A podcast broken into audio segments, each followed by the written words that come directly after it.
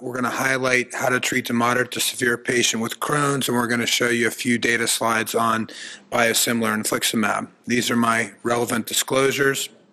So this has been mentioned throughout the day-to-day treating the target. Uh, the goals of therapy are, of course, to induce clinical remission, which I define that as the absence of symptoms, and try to avoid short and both long-term toxicity of treatment. If you do those things, you almost always enhance the patient's quality of life. In 2018, remission should be steroid free. We want to avoid repeated courses of steroids, which is really uh, very common still despite our effective therapies, and inducing these deep remissions. So, biologic remission, which means normalization of biomarkers and mucosal healing, and thus preventing complications. We also are focusing more on um, unnecessary uh, utilization of services like hospitalizations and ER visits, so trying to cut down on those types of utilization. What questions do you need to ask before you begin treatment? So first are the symptoms from active IBD. Uh, Dave Hudesman mentioned C. diff. It's very common, compl- uh, complicates 10 to 15 percent of colitis flares. You want to exclude that. Certainly, IBS-like symptoms are present in up to 40 percent of patients seen in a referral center. And then in a Crohn's patient, post-surgical causes can be quite prevalent. So bile salt-induced diarrhea, small intestinal bacterial overgrowth and malabsorption from short bowel syndrome are quite common. Are there other factors present that could be exacerbating symptoms? So think about NSAIDs and antibiotics. Disease location can be important. We talked about colonic disease uh, would make patients eligible for some medications. Ileal disease patients uh, would be qualif- would qualify for budesonide. And then how severe are the symptoms? So we think about prognostic factors such as in the care pathway, but also when the patient's in the office, are they housebound? Are they bathroom bound? Those are patients that have severe symptoms that need to feel better quickly and they can't wait several weeks to feel better. And then are you inducing or maintaining remission?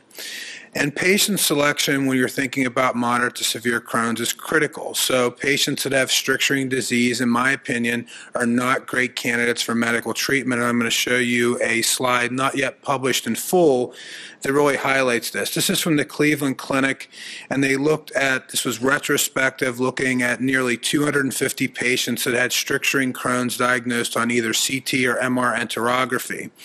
About half of these patients needed surgery within a year.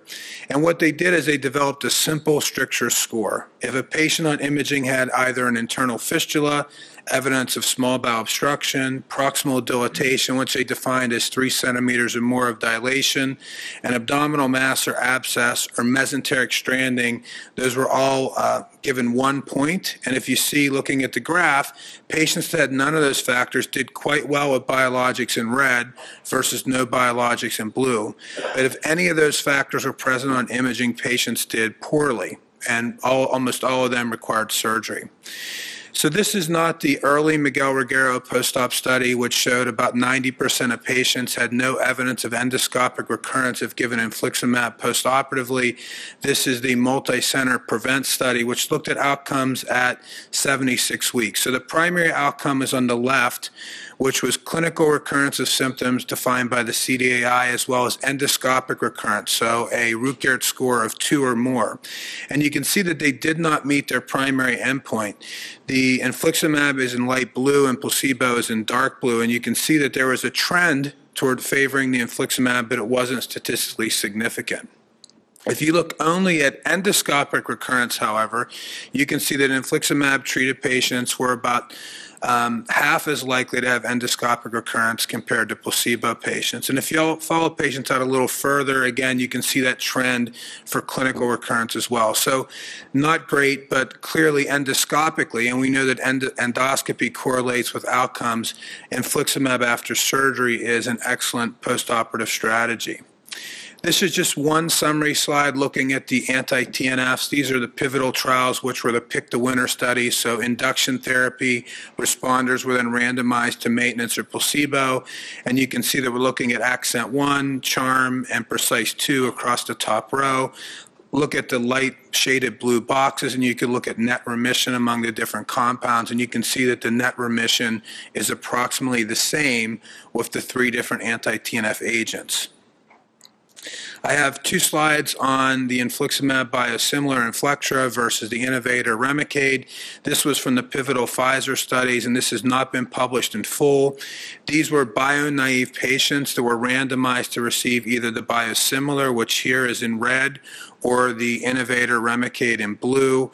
You're looking at week 6, week 14, and week 30, and you can see no uh, significant difference between the different um, groups. At week 30, patients were then randomly allocated to either continue the process started. So for Inflectra, that's in blue, and for infliximab or Remicade is in green. The Inflectra switch to Remicade is in red, and the infliximab switch to Inflectra is in purple, and we're now looking at one year here. You can see no difference with a one-time switch. So this is about 220 patients, uh, not a non-inferiority study, but pretty reassuring evidence that um, for new starts, they're equally effective, and a one-time switch seems to be safe. Now, surprisingly, we haven't seen much sonic data today, but I just want to, when we're talking about how to treat moderate to severe disease, uh, this is still showing the best therapy is an anti-TNF in combination with a thiopurine. If you're looking at clinical remission here on the left, you can see that the combination arm in green uh, has superior results to infliximab monotherapy or azathioprine monotherapy. And if you look at mucosal healing, the rates with combination therapy without any adjustments is about 44%. Now you can dig into Sonic a little more deeply and you can see even better results. Um, so if you look at the left side of this graph, it's very busy, but the point here is that patients that had a baseline endoscopy that showed active disease that were given combination therapy, about 65% of those patients were able to achieve mucosal healing. And if you look at early diagnosis patients, so those less than 18 months from diagnosis with an active disease documented on endoscopy, the mucosal healing rates with combination therapy without adjustment was about 70%. So do you really need the concurrent azathioprine? This is a study that's been alluded to throughout the conference today.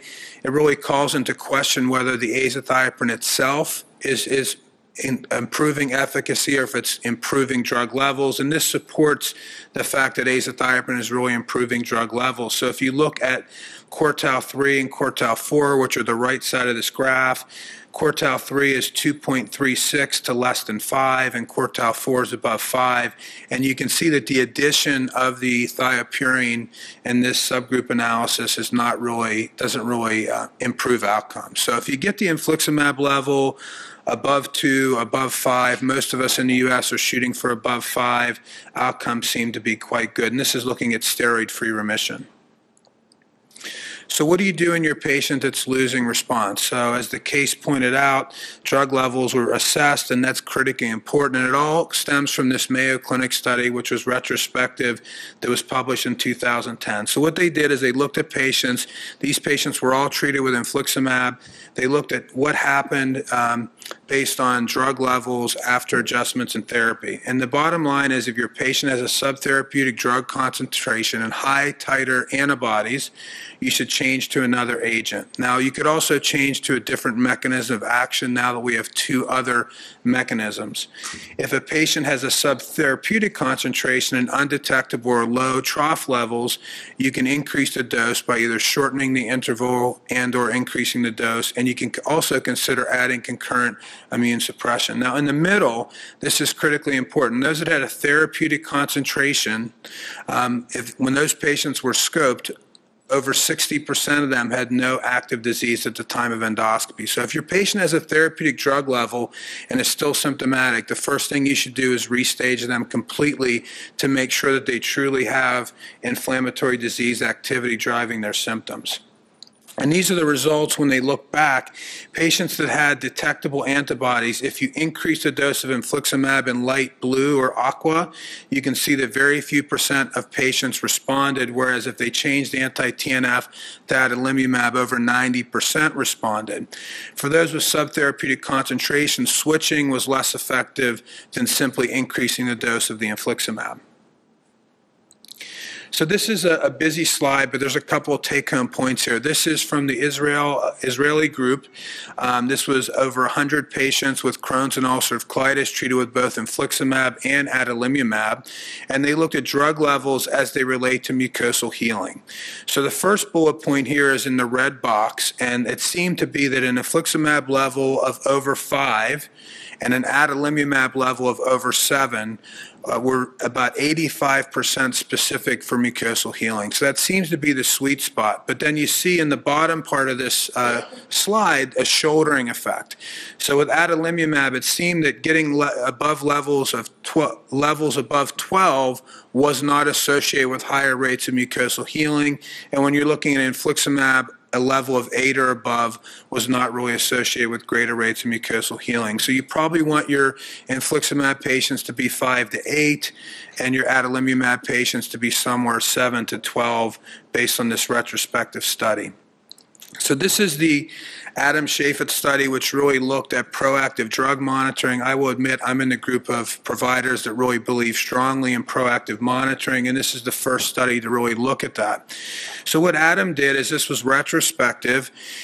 He frequently checks infliximab levels in his patients. His goal is between 5 and 10, and he simply compared his results to those of his partners who did not check proactive levels. You can see that Adam is in blue and his partners are in red. I'm sure his partners don't like him showing this slide, but you can see that the persistent rates for Adam's patients were much better than those of his partners. In fact, his loss of response over time here was only about 10%. There have been a number of studies that have been prospective and additional retrospective studies that have looked at this, but I'm going to highlight one prospective study called TAXIT. So TAXIT took patients that were already on infliximab. They did a drug level, and about a third of patients at baseline had an infliximab level below three. This was a European study, so their goals here were three to seven. And then all patients had a one-time adjustment in their dose based on the baseline drug level. Interestingly, at baseline, only 65% of patients were in remission, but after a one-time dose adjustment, the rate of remission went up to nearly 90%. Patients were then randomized to either proactive monitoring or standard clinical monitoring, and the outcome was both clinical and biologic remission at one year, and you can see that there was no difference.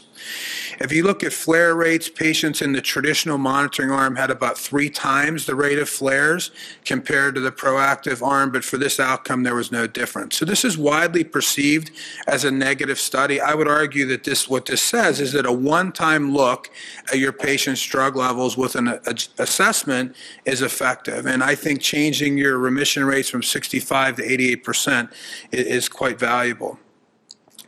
Um, Jean-Fred showed the CALM study, but again, this is getting a treat to target. So if you're going to improve outcomes in your moderate to severe patient, you need to push the envelope. You need to do more objective assessment to improve outcomes. A little bit on vedolizumab and Stelara. I don't think this has been shown today. This is the Gemini 3 study, which was a second induction study for patients with Crohn's. You're looking at clinical remission at week six and clinical remission at week 10.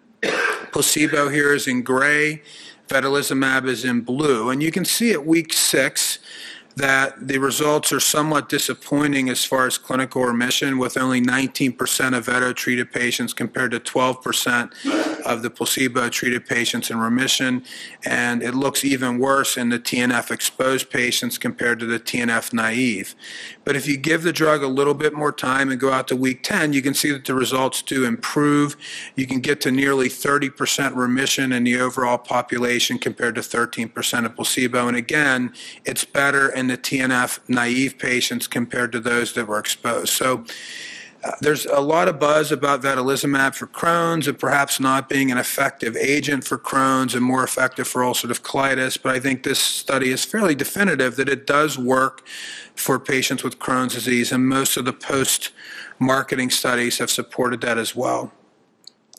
This is the maintenance studies, uh, maintenance trial Gemini 2. So patients that responded were then re-randomized to either vedolizumab every eight weeks or every four weeks, which is dark red, and blue and placebo. Focus on pink because that's the FDA-approved interval of every eight weeks. And you can see if you're looking at remission or response, the vedolizumab maintenance therapy after response to induction therapy is more effective than placebo. Two slides with ustekinumab and Crohn's. This is looking at response on the left, remission on the right. This is short-term responses, and you're looking at the TNF exposed group on the first row and the TNF naive group on the bottom, highlighting that ustekinumab is an effective induction agent for Crohn's. And again, if you give it to biologic biologic naive patients, the responses are better. And in those that respond to ustekinumab induction, this is the IM-UNITI study, you're looking at every eight weeks, which is in aqua, I guess, and placebo, which I think is in blue. And you can again see that ustekinumab maintenance is more effective than placebo. And I think there was a study looking, a question looking at nine versus 12 weeks. You can see really both intervals were effective in this maintenance study. So I will finish on time. This is my summary and conclusion. So when you're thinking about biologic therapy, it's very important you carefully select them.